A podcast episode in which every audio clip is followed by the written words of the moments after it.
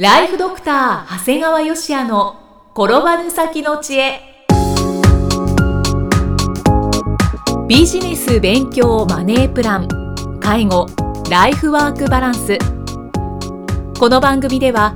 認知症専門医であり経営者でもある長谷川芳也が人生をじゅうばい豊かにする知恵をお届けします。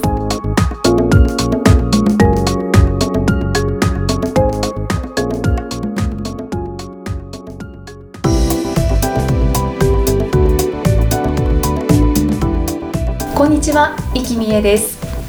ライフドクター長谷川芳也の転ばぬ先の知恵。今回はだいにひゃくにじゅうにかいです。長谷川先生、今回もよろしくお願いします。よろしくお願いします。さて、今回はどのようなお話でしょうか？今回は自分が病気、みんなが正常。はい、まあ、これね、堀江貴文さん、まあ、堀江門ですね、はい、さんの多動力、うんうん、まあ、多動力、あの多い動く力って書いて多動力が売れているんですね、はい、でその中に彼のいっしゅうかんの行動が紹介されていて、うんうん、あ、すごいな、でも結構負けてないかなと思って、まあ、これある自分の週末の行動なんですけどちょっとイキさん紹介してもらっていいですか？はい、えー、土曜日の午前診、一瞬の間もないほどの患者さんを診察、その後針治療をしてから新幹線で東京に移動、東京でのコンサルをにけん終了後就寝、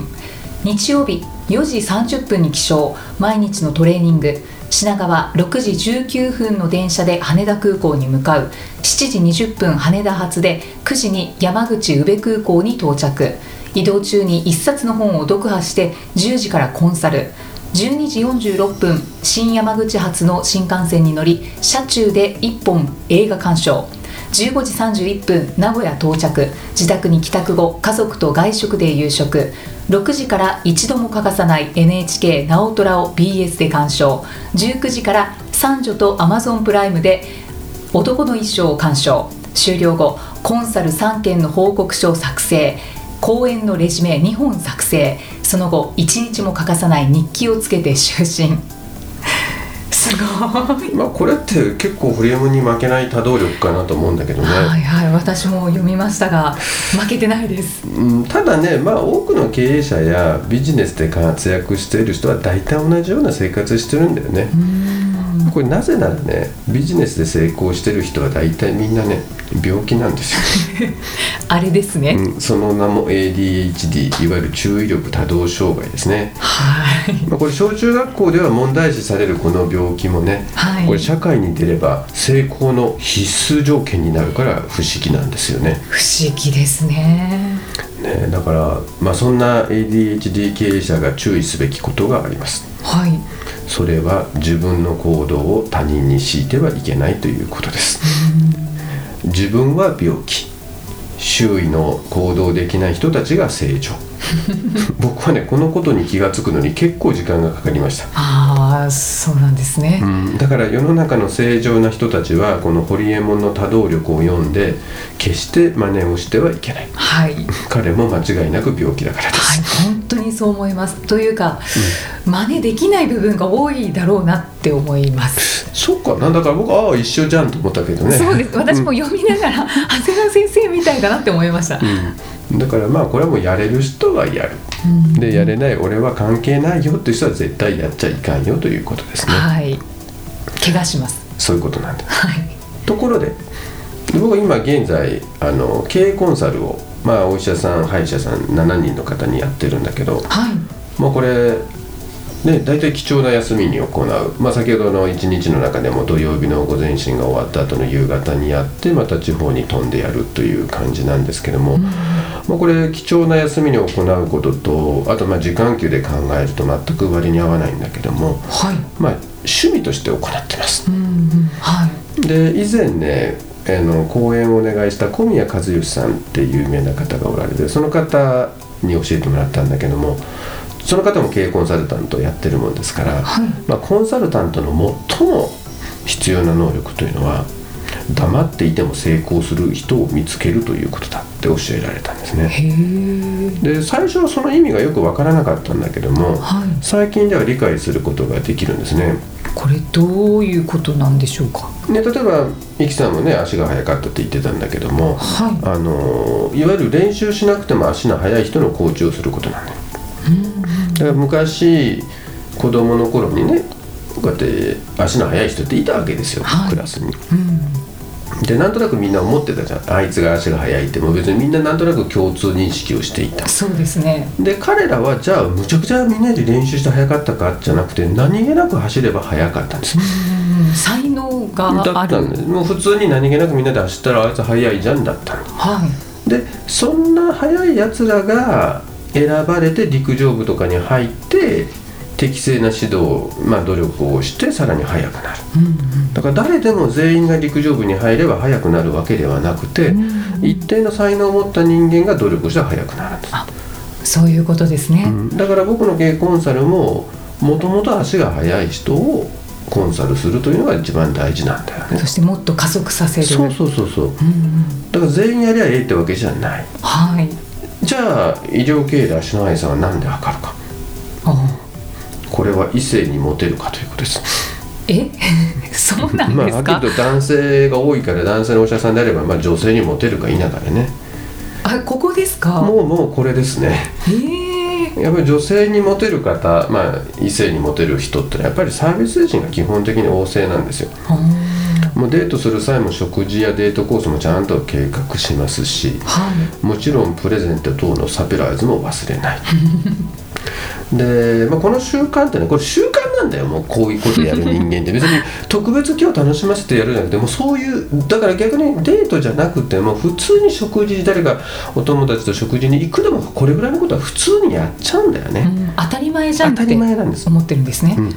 だからあのこういう習慣って日々の外来でも生きてくるんだよね。うん、うん、なんとなく一つ余分に説明をしてあげるだとか対応ができるっていうことで、で結果的に患者さんがまあほっといても集まるんだよね。うん、で一方で開業しても患者さんが集まらない先生というのは基本的にサービス精神が欠如しています。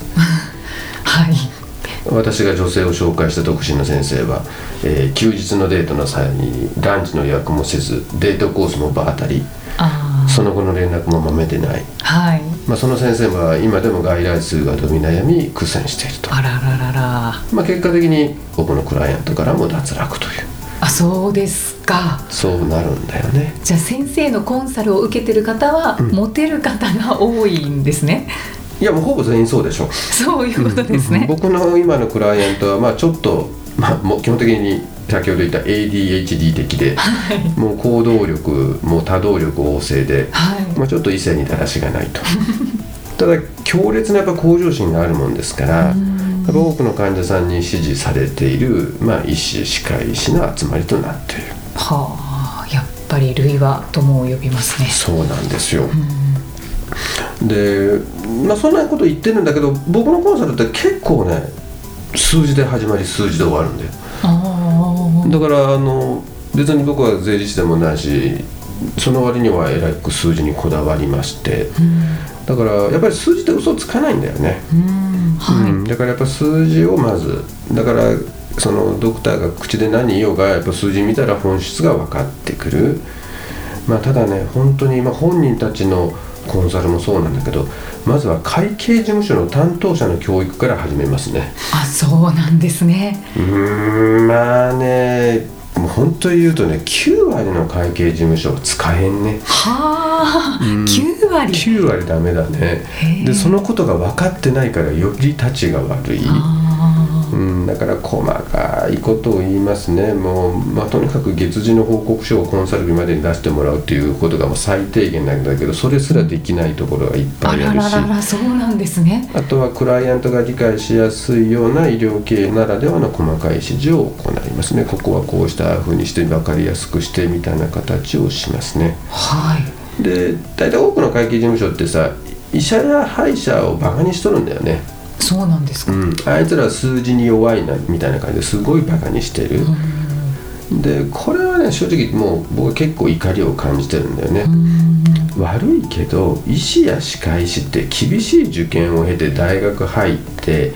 で大学入ってからもずっと勉強してんだよね、卒業して免許取ってからもずっとやっぱ勉強続けてるんだよね。そうですよね。だから医師歯科医師の頭を持って理解できないのは、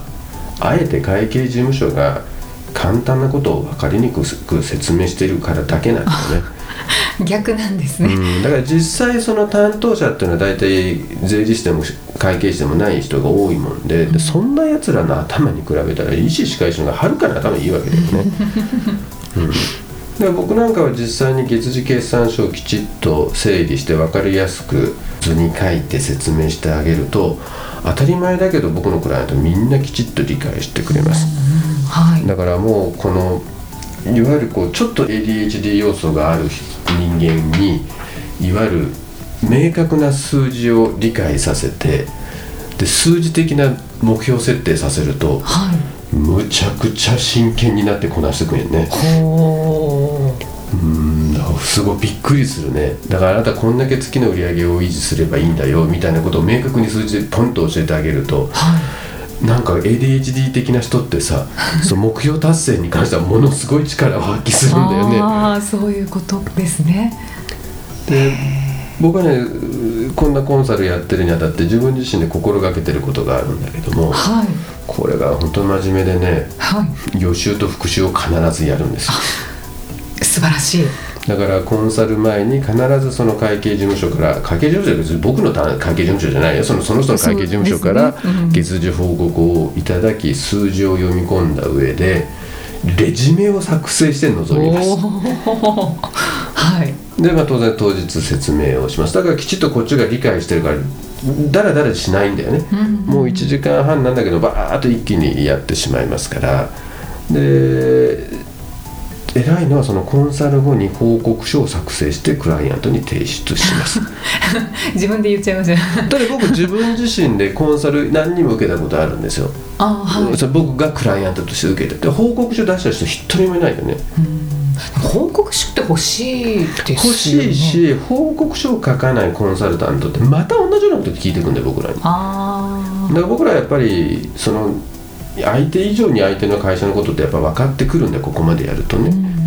だから人によってはちょっとそれ過剰なサービスなんじゃないのって言われることもあるわけよ、うん、予習して復習まで、はい、でまあ正直僕は報告書提出してもこれ大体よんどランナーというクライアントがいることも事実。あ分かっちゃいますよね。分かる分かる。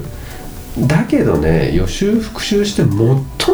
学びを得るのは誰かって結局やってる僕自身なんだよね、うん、だから人の会社のことってまあ、人のまあクリニックのことってね正直まあ所詮人のことじゃん、うんまあはい、だから儲かろうが儲からんが別にどっちでもいいもんで僕の感情が全く左右されないから、うん、本当によく理解できるんだよね、うん、人のものはよう見える、は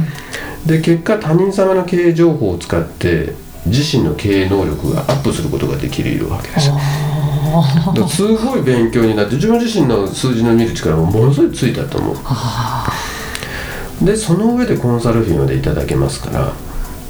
もうこれちょっとやめられないなそうですね。いややみつきにそう、まあ、今ななけんやってるけど、まあ、まだもうちょっとやれるかなと思って見てますね。ああそうなんですね、うん、いやこれもうなんか強烈ないい循環ですね。そうだね僕にとっては ね, ねだからそれにきちっとついてくる人たちは間違いなく成果出していくしね、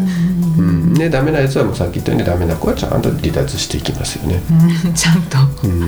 へえ先生のやり方って無駄がないですね。ありがとうございますはいありがとうございます、うんでは最後に長谷川先生のもう一つの番組をご紹介いたします。タイトルは診療より簡単ドクターによるドクターのための正しい医療経営の勧めで、医療法人ブレイングループが実践し構築した医療経営の方法を余すことなくお伝えしています。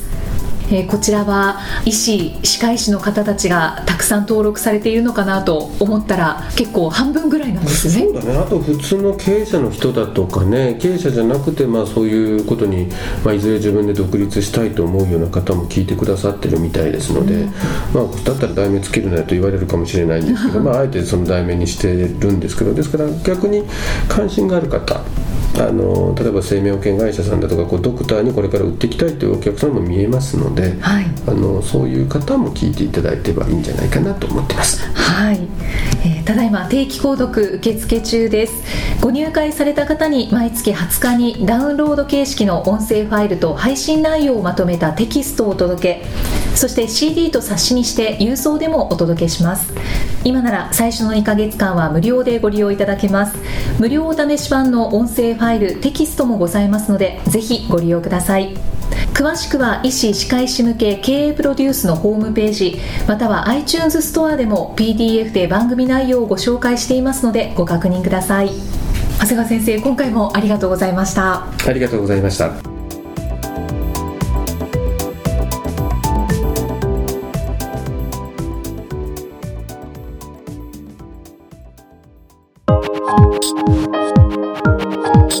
今日の放送はいかがでしたか？番組ではご感想や長谷川よしあへのご質問をお待ちしています。番組と連動したウェブサイトにあるホームからお申し込みください。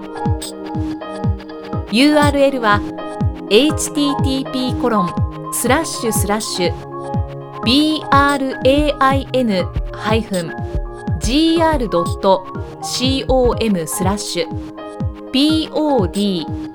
ティーティーピーコロンスラッシュスラッシュブレインハイフンジーアールドットコムスラッシュポッドキャストスラッシュです。それではまたお耳にかかりましょう。この番組は提供ライフドクター長谷川芳也、プロデュースキクタス、ナレーションは生きみえによりお送りいたしました。